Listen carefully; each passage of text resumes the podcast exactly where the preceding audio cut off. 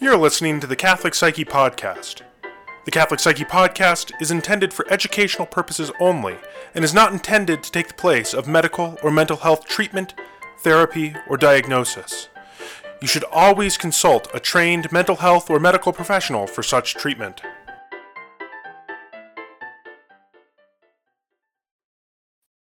All right. Isn't that fancy? It's, I think it's amazing. All right, very good. So, uh, you're listening to the Catholic Psyche podcast. I'm Deacon Basil, and as very rarely we have guests on the podcast, but I am honored. I think I'm honored. Yeah, I- yeah, I'm honored and uh, privileged to have a, uh fellow therapist on uh, on the podcast with us. His name is David Arut, and he is a. Yep, David Arut. Okay, we had a we had a conversation before we were started recording about the difference between Italian and Americanized. And anyways, it- it- there's a special contest going on if you can guess how to pronounce the European pronunciation of my last name. Ooh, Uh, but uh, yeah. That's beautiful. you, you might not be so honored after our time together, so we yeah, will well, we'll postpone judgment on your honoredness after Um, our time together. my great honoredness. Uh, yeah, so David is a uh, licensed. Okay, there's a different name in the different states. It's LCPC, so it's a licensed clinical professional counselor. Beautiful, nailed it. Yep. Wow. Okay. in Dem- in uh, Colorado, we just call ourselves LPCs because you know we're trying to be uh, get everything on a business card. I think, but uh, he's a licensed clinical uh, professional counselor in the uh, in the state of Illinois, and he was with the Mancino Center. Um, Mon- and Moncio Center, Moncio, I'm sorry, we Yeah, we, you, we just you started in corrected that as well. but that's so- okay. Yeah, the Moncio Center, and uh, it's monsiocenter.com, and there's a link down into the description. Uh, but what I wanted to talk about today, and so we found uh, someone who is uh, working in the mental health field in general. Uh, what I want to talk about today is that you know, David, on on on uh, when the economic downturns typically happen, and right now we're kind of in the middle of looking towards you know probably a pretty significant one. Um, when economic downturns happen, a lot of people tend to go back to graduate school, and you know that's that's really cool. I think that's great um, that people do that. It happened a lot in 2008, 2009 timeframe, um, and a lot of people go back to graduate school, and a lot of people want to go to go become therapists. Um, and a lot of people, I, I mean, I think pretty much everybody who has a vision of wanting to go to grad school to become a therapist is envisioning some kind of work within a private uh, private practice environment. And at least my experience with running um, a private practice is that it's not at all. I mean, some of it is, but most of it is not at all with what I thought it was going to be in uh, when I started graduate school Yes. uh, so many years ago. I mean, is that was that like has it just in Yeah. principle been pretty different? I it's I would say it's it's like going to an amusement park and and you're in line for the roller coaster. And you've never been on the roller coaster, but you have this kind of this anticipation that it's going to be really fun. And then Mhm. and and then you start to notice as some people are walking by you on the exit line that some of them really enjoyed it and some of them really hated it. And and you, start, you start questioning your expectations of the roller coaster. Like, ooh, I wonder if I'm actually going to be the one who really loves this ride, or am I going to be like a good number of people who said, I hate it, I felt sick, I never want to go on it again, it's disgusting. Um, so yeah, that's how I would describe.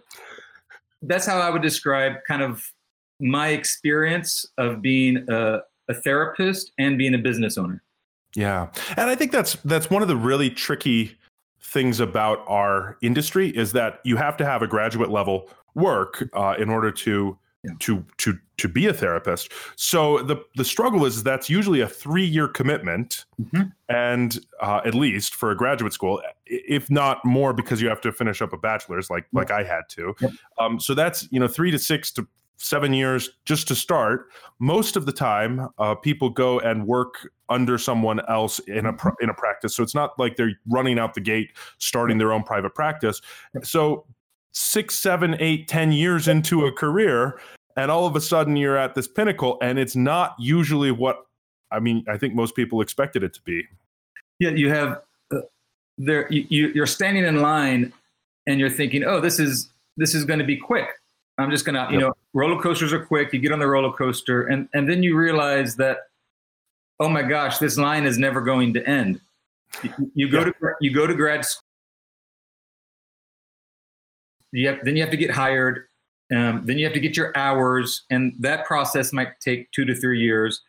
And and then you have to wait until you kind of feel like you have somewhat of an idea of what you know what you're doing as a therapist, and Mhm. that might take uh, five to ten years before you kind of feel like okay, I think I actually have my my feet settled. So yeah, Mhm. you're right. After after starting the process, a decade has gone by. Um, Yeah. and and and that's kind of what you're signing up for as you start this process of going back to grad school. Yeah, yeah. Now we're saying all the kind of negative things about it really quick. I think I think maybe I should say that I can think of doing nothing else. I mean, this is this is Yeah. the and, and I can think of practicing in no other area aside Yeah. from private practice. Uh, Yes, and, um, and, and it's wonderful. it's it's me. it's buyer beware. This is amazing. I wouldn't do it any other way. But uh, let's um, let's go in with our eyes open, and and that's what premarital uh, premarital therapy is supposed to be. Is let's go in with our eyes open. Um, sometimes in pre in uh, in marriage therapy, we uh, we're so blinded by our infatuation and love uh, that we really don't know I what have we're a, getting a into. friend of mine who is a, uh, a, a, a business owner, a small business owner uh, her, herself. And she was remarking to me that the highs in small business ownership are as high as you possibly can, and the lows are the lowest you possibly can. And sometimes they come in the same day. Sometimes you have an incredible client or an incredible deal that goes through or whatever else um, in the morning and in the afternoon it all falls apart and or someone i don't know threatens a lawsuit or something and you're just freaked out Yeah, th- um, there's a little bit of a.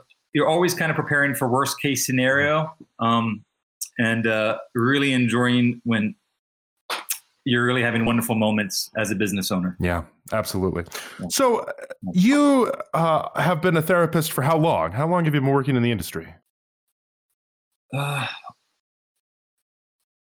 uh, what? Uh, uh, da, da, da, da, 10, 10 to 12, uh, 10 years. okay And I, I would say I probably spent another seven years running from that. Um, Yep. yeah. So uh, yeah, seven years running from it, ten years in the field. wonderful and so you you went to the presumably three years of graduate school um, is what most It people was- do Yeah. Well, actually, I, I did go to one year of I was working full time and a full time student, and then I had all those credits transfer, and I just went to school full time Yeah, for yeah. two years. So yeah, it, it did. I, I was basically three years. Right. That's typical, at least in programs in Colorado. It's about a 60 credit master's degree. And, you know, most most masters in theology or something are, are, are 36 and uh, counseling masters is is uh, 60 little credits. So it's it's a pretty significant commitment. It's about three years. Um, and typically it looks like, at least at least in Colorado, I don't know what it is like in, in Illinois or, and perhaps it's changed over the years, but in Colorado, the first two years are kind of general education about how to be a therapist. This is kind of mm-hmm. theories, techniques. And mm-hmm. then the last year is like a practicum for a semester and then two semesters of internship. And that's Yes. pretty, you know, where you're basically in um, in the chair, as we say, working, uh, but it's usually unpaid. It's usually um, usually a pretty much full time job, give or take, um, and it's uh, working usually at a large organization like a community mental health center or a large private practice. yeah. Yep. Yes. And uh, and then after that, you graduate with a master's degree, and you get a candidate licensure um, Yep. where you have to work under another therapist, a full therapist's licensure for usually two to three years, um, Mhm. maybe maybe a little longer, maybe a little shorter, depending on the state, um, Yes. and several thousand hours of Yes. of clinical practice. Yep. And then at that point, you can go and typically become a, uh, a, a private practice owner. Um, I did it a little differently. I started right out the right out of the gate because my my supervisor was with me the whole you know every step of the way, which Oh, was kind of a unique experience. Um, Yes. but probably not the ideal um, in most cases. But you know, it, it it it's a lengthy period. So, what was that kind of transition for you moving towards this private practice journey? So uh, another thing that's I think unique to my story is that I have a very gifted, intelligent, brilliant wife who's a psychologist. Um, Ah, So part of our story is is she is she sitting behind you, prodding you to No, say, she- "Bro, no"? actually. I'm having little cue cards beside me of things I'm supposed to say. Oh, good. good. yeah, yeah. Um, so when we met in grad school, uh, met in grad school, she was actually she was actually my TA um, in one of my classes. We didn't we didn't engage that mu- much, although we we did have one class together. And here's here's the funny part of that story. It it was sex class. So so my wife and I met in sex class, and and and, and started our dating at, at that point, um, which is really funny. Uh, but we had always had always talked about this dream of doing uh, open up our own practice. Mm. So that was the basis, and, and we first met in 2007. And she actually graduated with her master's from that program. That was the, the program that I went for one year. Um, and then we came up to Wheaton, the Wheaton area here in the Chicagoland. Um, she finished her doctorate. I finished my master's. And then both of us had our own journey of going to different places, hospitals, uh, internships.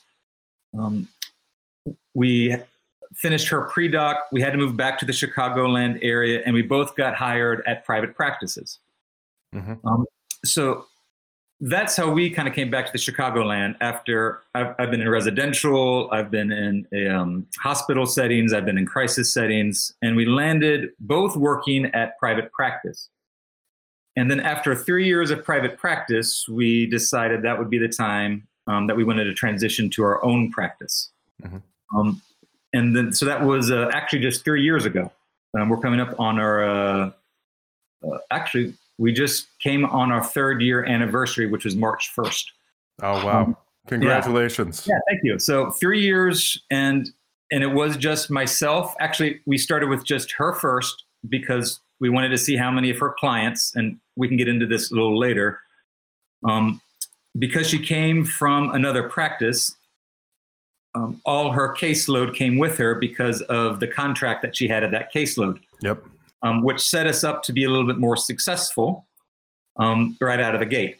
And we didn't know how many people were going to be coming with her. So I started April 1st because once we realized that we could get by, everybody came, that we could take the risk now with me leaving. And thanks be to God, all of my caseload came with me as well.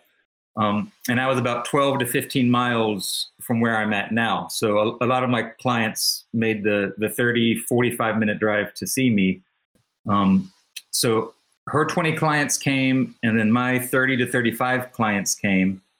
And we started our practice out of the gate fully busy. Um, and now there's eight of us now working, including myself and my wife. That's amazing. Yeah.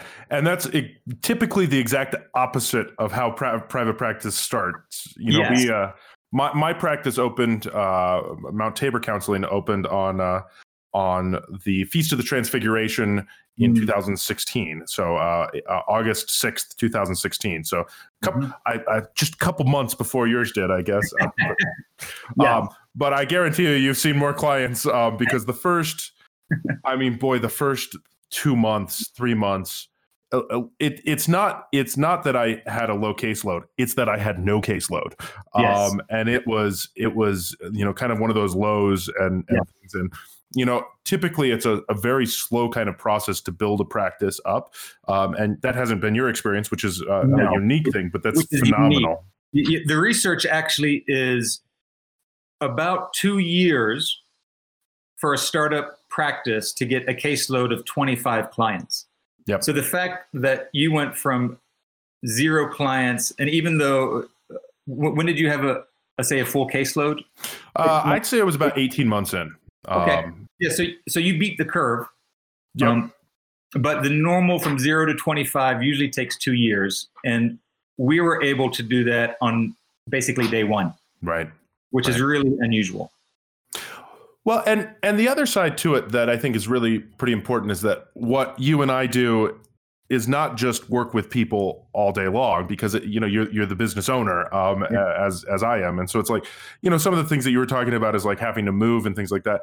You know, we have to read contracts for office space. We have to pay office space bills. We have, you know, at least for me, I have a lawyer on retainer, and I have yep. to talk with him once yep. a month about yep. you know stuff and and and concerning things that might have happened or not happened, and uh, you know, I, I haven't had to talk with him in several months, but you know, thank God. But uh, you know, it's it's one of those things where it's it's it's much more than just simply the therapy. So it's really yes. like you're the boss first and a therapist second in private practice. Yes, um, especially. So I, I wrote down some things that might be that might be helpful, and it is going to be overwhelming to to if you don't have any experience with this, it's mm-hmm. going to be overwhelming. So just uh, trigger warning this is this is what if you're thinking about being an owner. This here are some. I have four categories, and underneath each category, I have different things. So the first one is making a startup plan. Uh, the second the second category is implementing the plan. The third category is daily living. And the fourth category is managing.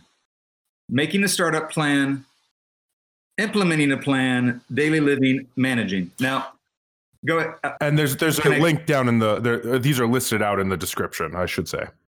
Um. Oh, oh, you make oh perfect. Um. Now, under the first one, now here's where I'm going to overwhelm somebody. I have we have the purpose of your organization, the structure of the organization, the space of your organization, the branding that you need to create, the services that you're providing, um, the marketing of those services, the implementation of systems, and then finances. That's purpose, structure, space, branding, services, marketing, systems, finances. Okay. I, I mean, you said people who are this might yeah. be overwhelming to people. This is overwhelming to me, yeah. and I've been I've been doing it longer than you have. My goodness. yes. So, and, and we can pick a couple of these. Yeah. So under implementing plan, I have timing and cost.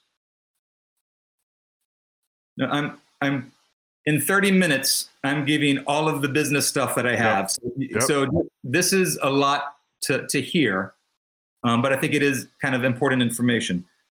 Uh, under the third one, under daily living, I have scheduling, providing services, billing, collecting, and ongoing marketing. Yeah. And under managing, I have managing self, managing the daily task, managing growth, managing crisis, uh, managing culture and community, managing marketing, managing staff, managing leadership, managing your brand, and then managing your numbers and finances. And I could use some therapy after I, I'm exhausted. Yeah. My body's feeling exhausted. Uh, um, my thoughts are overwhelming. Uh, that's that's a lot of information. Yeah. I, I, think the real key about this, I, am reminded when I was first starting off um, that there was a lot there's been so much research about mm-hmm. what makes a successful private practitioner what um, what's the predictive factors about what makes them successful or not and what's interesting is the one thing that is the most predictive of long-term practice success uh, this doesn't mean that's the only thing, but the one biggest predictor is whether the uh, whether the private practitioner has had experience in business before. Yes. And I think yes. that also includes private practices beforehand, because quite yeah. frankly, this long list of all of these things, a lot of people, they, they don't talk about this in a graduate no. school program. No. There is no. no. graduate school counseling program in private practice.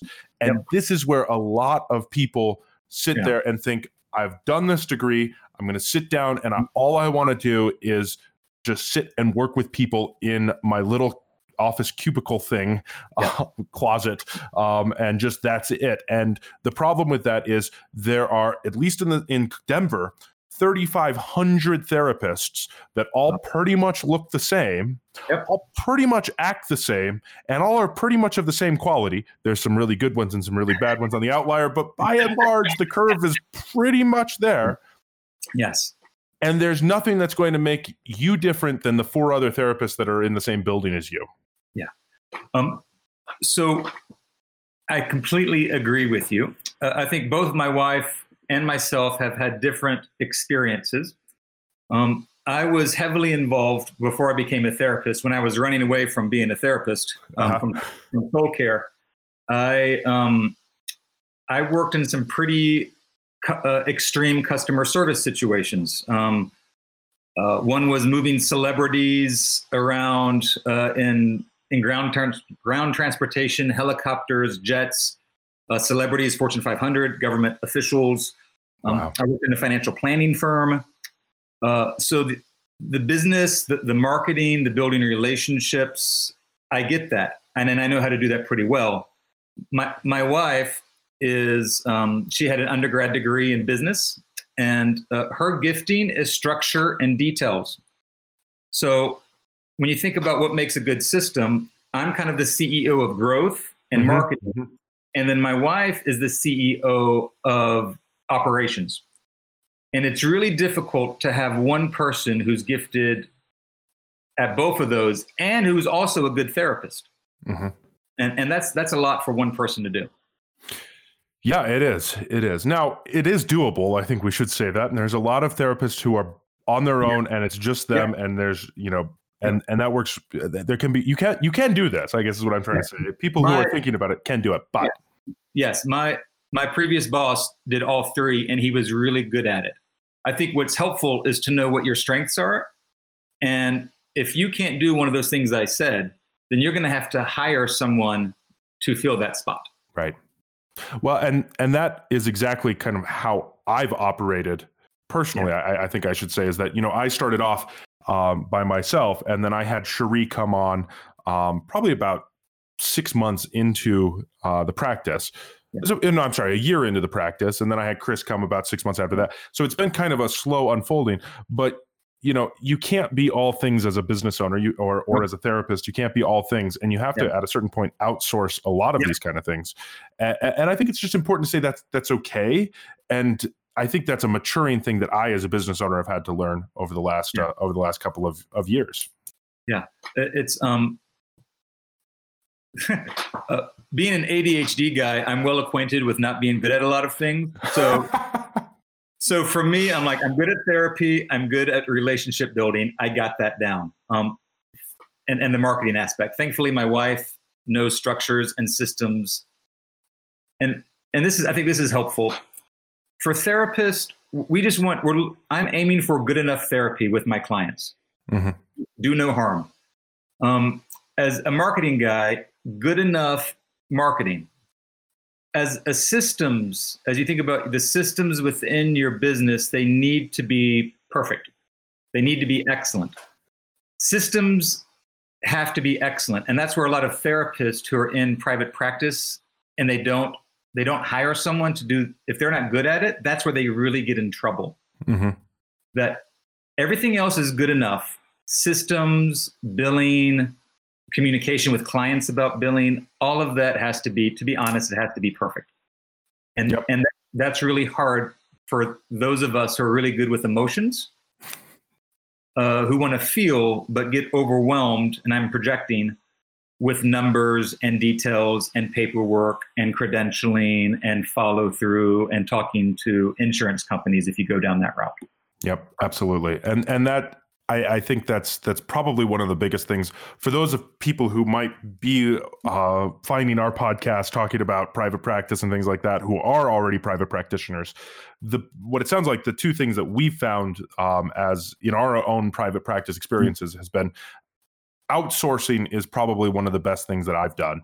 Um, yes. I hired an assistant um, a couple of months back just to handle all of this stuff, and ironically, she does so much stuff for me. But the most important thing has been we talk once a month, uh, once a week about yeah. all the things that I'm supposed to be doing. And it holds me accountable to get those things done as well. So it not only does it help with the th- stuff that she's doing, but it helps with the stuff that I'm supposed to be doing. And yeah. it's it's so important. And whether that's billing, whether that's marketing, yes. whether that's relationships, uh, whatever yeah. that is, it, it it's so important to have um, to have other people to be able to help with this burden. Um, now, one of the kind of key things that you said right at the beginning is the startup plan is the purpose. Um, yes, I I think all of us as therapists start out with a kind of vague idea of what we want to do and how we want to be private practice uh, in a private practice world. I think a lot of us envision ourselves as being, I don't know, some kind of uh, pseudo version of Frasier Crane or um, all of the other kinds of online therapists or uh, therapists that are out on. Yeah, I'm listening. yeah, I want my life to be much more put together than his ever was in that show. But, uh, um, but I think the kind of key thing for me is yeah. when you get down to the real core of what that purpose looks like oh it gets very vague very fast and and the problem is, is you can't boil the ocean as a therapist yeah, yeah. well said um, at least from for us um, my my ultimate goal as therapist as human is to be an icon of christ so that's yeah. that's ultimately what i'm trying to do um, I'm trying to to embody icon of Christ. And there's different ways that we can do that in different organizations. Um, my my dream when I first started off um, was to have a practice that's actually your practice, hmm. um, which is very specific. It's um, we are a, a, Catholic, and not only Catholic but Eastern Catholic, and we welcome Romans, but we're primarily a, a, a Catholic therapist, and and we minister and we sit with um, primarily people within um, all the Catholic churches. Mm-hmm. Um, that wasn't uh, with our own, um, with my wife's, how she envisioned that it wasn't the same. So we have a little bit more of an ecumenical approach, um, which has been really, I think, really valuable to us as an organization. Yeah. Um, so go go ahead and jump in if, if you well, want. Well, I, I I think most people that are listening to this podcast and are thinking about going to grad school envision themselves much more yeah. in kind of my kind of atmosphere and and it, it's funny because i think we both at times uh, probably have a little bit just a little bit of envy for the other person's uh, practice because there are times where i'm like boy i just want to kind of work with a secular person just to kind of break up the day uh, it's yeah. not let's talk about something other than spiritual ocd also known as scrupulosity you know like, like let's talk about some other things and yeah. and i think there can be uh, there's there's such a value I would yeah. say um, in people seeing a Catholic yeah. from a secular in a secular oh. world. Um, yes. You know, we're not all called to be explicitly ministering just to Catholics or just yeah. to um, sort of. We're not called to silo ourselves away in these little yeah. tiny world uh, in in this kind of world and retreat away from yes. the larger society. We're actually called to redeem the society, um, and in many ways someone who is a practicing solidly um, Christian Catholic therapist mm-hmm. yeah. working with secular people is really a, a great mission and, and ministry to them. Yeah. It's it's been interesting. So if you do go to like my website, um, you will see that it's we'll use spiritual language. It's not explicitly Catholic or Orthodox, um, and and that was purposeful and it, it is interesting. A lot of clients who responded to that, who are not Catholic or Orthodox, mm-hmm. um, came because of that. They they have um, they do want to talk about spirituality, and for for a lot of uh, therapists who do not have um, a faith system, uh, sexuality is okay, behaviors are okay. We can talk about marriage. We can talk about, but the one thing that seems um, outside of secular therapist, if I could use that terminology, is nervous about spirituality. Mm-hmm. Um, or if it is uh, spirituality, it's uh, Buddhism or Hinduism. It's a very specific. So I have a lot of clients who responded because they were interested in talking about um, who is this God? who how does you know who who is jesus like how does that like my longing for transcendence my longing for meaning and purpose has to include spirituality and and i don't know what to do with that. And every therapist that i've been to doesn't know how to bring it up because they're nervous about it themselves. Yeah.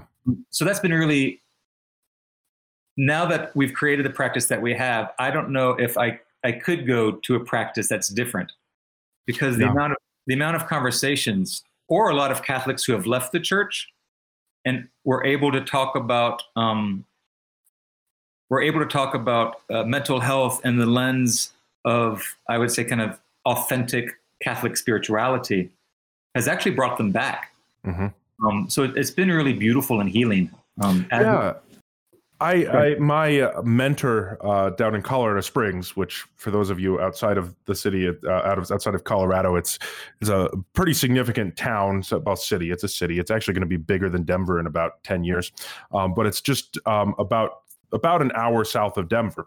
And he was this incredible Catholic, solidly Catholic guy who never advertised himself as a Catholic counselor and never pushed the Catholic worldview in any way, but just by talking truth to people and people experiencing truth, which is Jesus, um, as Christ said, uh, they have come to understand and have a deeper appreciation for the faith. And um, you know, so he he was just a phenomenal instrument for uh, for evangelization yes. without without explicitly being that Yep. Sort Yes. of in your face form of Catholicism that that we have. And quite frankly, there's a lot of people I know, a lot of people that go to our website and go, "Wow, these guys are w- like way too Catholic, and they're just going to sh- push down faith on me, or they're going to judge me for not, you know, practicing certain aspects of the faith," which is not true. I mean, there's no reason why we would, uh, but there's this kind of this we're Mhm. not ministering to as many people as other people in other settings would um, like yours and i think that's really important. And and i think that the other side to it is that very often people look at catholic counseling because they are um, interested in seeing you know they're interested in sort of unifying what they do on sunday with the rest of your their lives. But to do that requires a whole heck of a lot of education and training and spirit understanding of spirituality and reading and and all of these things that um are really quite challenging and oftentimes that's not what people like like I've been saying that's not what people necessarily need and it, it's okay to be a practicing Catholic and a secular therapist uh, Yes. and we're talking Yeah. about spirituality in Yeah. this way and in some ways that's what people need I'm sorry I'm going to let you actually say something now after I've been talking I, I- I think what you said was, was really helpful, and, and especially if when when people come talk to me about, uh, hey, I think I I think I want to be a therapist. Actually, I think I, I need to be a therapist. I think I'm called to be a therapist. Um, once they start using the language "I need to be a therapist," I I, I probably challenge them a little bit because I don't think our spirituality actually. Um, most of the saints and, and I'm not saying what I do uh, is I'm a priest. I'm not saying that I'm a priest, but there is people who engage in soul care don't want to be in soul care. Um, so just if you really feel like you need to be a therapist, I would say let's explore that with a therapist before you actually start the journey of becoming a therapist because you actually could could damage people yeah and and that would be the kind of the one the one thing I'd really want to communicate for those who are exploring this potential calling of of soul care. Yeah, absolutely. And it's important to go in wide eye, uh, eyes wide open, like you said earlier. And it's it's it's so important to think about that. But it's also important to, you know, there there is. I, I think what we do, like like you've alluded to, this is a vocation. Um, Yes. and Yes. the vocational call is something that is revealed and should be revealed over time. Yes. Um, it shouldn't come just after watching an episode of Frasier and be like, "Well, I should, I want to do that," um, or or even a, which is a much better um, um, representation of therapy. It's it's that old show from the 2000s called In Treatment.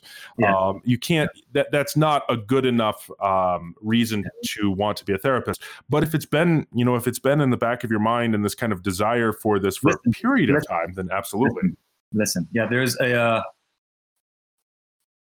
I describe therapy in two ways. One, it's um, people share their Eucharist with me. People sh- share Mm. their um, their broken body and their spilt blood, and it's holy. Mhm. and it's honoring.